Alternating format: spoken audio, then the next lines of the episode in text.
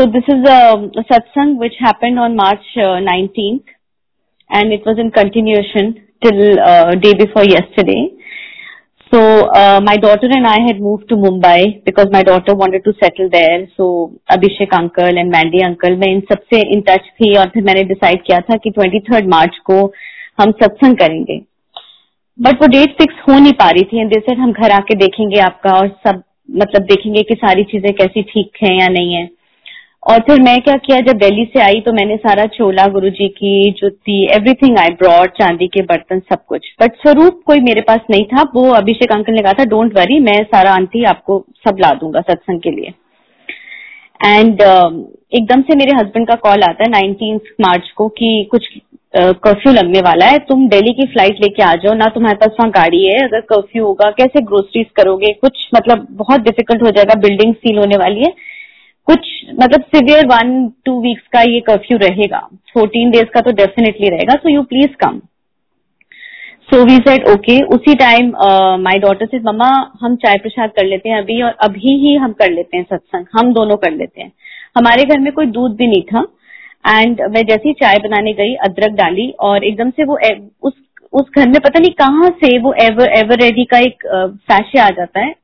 तो मैंने वही पाउडर मिल्क यूज़ करके गुरु जी का चाय प्रसाद किया और मेरे फ़ोन के कवर के अंदर एक गुरु जी का स्वरूप हमेशा होता है। तो मैंने वो निकाला और मैंने सारे चांदी के बर्तन धो के सारी चीज़ें दिया, जलाया एंड वो छोटा सा, इतना छोटा सा स्वरूप रख दिया which I could never imagine और मैंने एक जगह पे गुरुजी को नॉर्थ ईस्ट पे ही लकली एंड स्थापना हो गई, एक रेड फैब्रिक भी था, उनका चोला भी वहाँ पे मैंने रैक पे बिछा दिया और पूरा हो गया एंड चांदी के ग्लास ने जल प्रसाद करके छोड़ दिया एंड चांदी का ग्लास ढका नहीं था।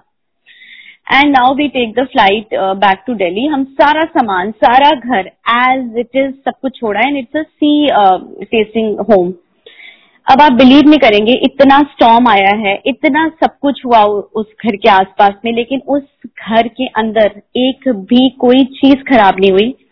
और जब परसों सारी पैकिंग करी।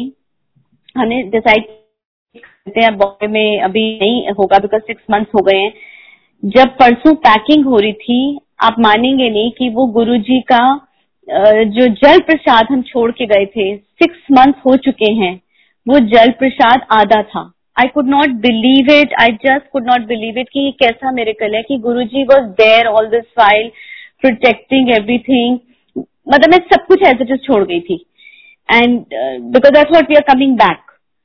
And Jal Prashad was right there.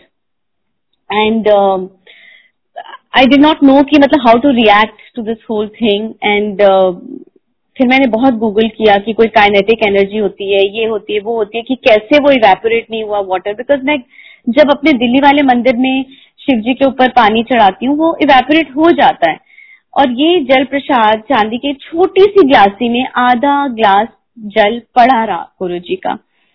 इतना हर पल शुक्राना Guru ji just showed us that yes he is there and he keeps showing his presence और अभी एक आंटी का मैं सत्संग सुन रही थी, अभी जो अभी जो खत्म हुआ, जिन, जो अभी बिल्कुल नई संगत है, जिनकी लाइफ में गुरु जी एंटर हुए हैं और वो बड़े मंदिर जाना चाहती हैं।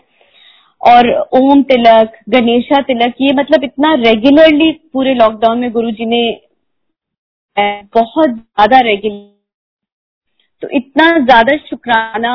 I want all the sangat to know that Guru ji is just there he is just there all the time with us just वो जल ना खत्म होना I mean I get goosebumps thinking about it and it is so recent कि परसों की बात है and and I got to know about this satsang yesterday only कि इस तरह रेज हैंड करें देन यू कैन शेयर मेरे मन में हो रहा था कि मैं कैसे बताऊँ, सबको कैसे बताऊँ, क्या मैं बैंड्रा ग्रुप में लिख दूँ?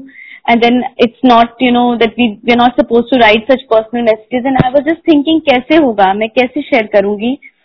That you know I want everybody to know that Guru ji is there all the time he is just there and his presence was filled with such great energies जय गुरु जी शुक्राना गुरु जी हर पर शुक्राना गुरु जी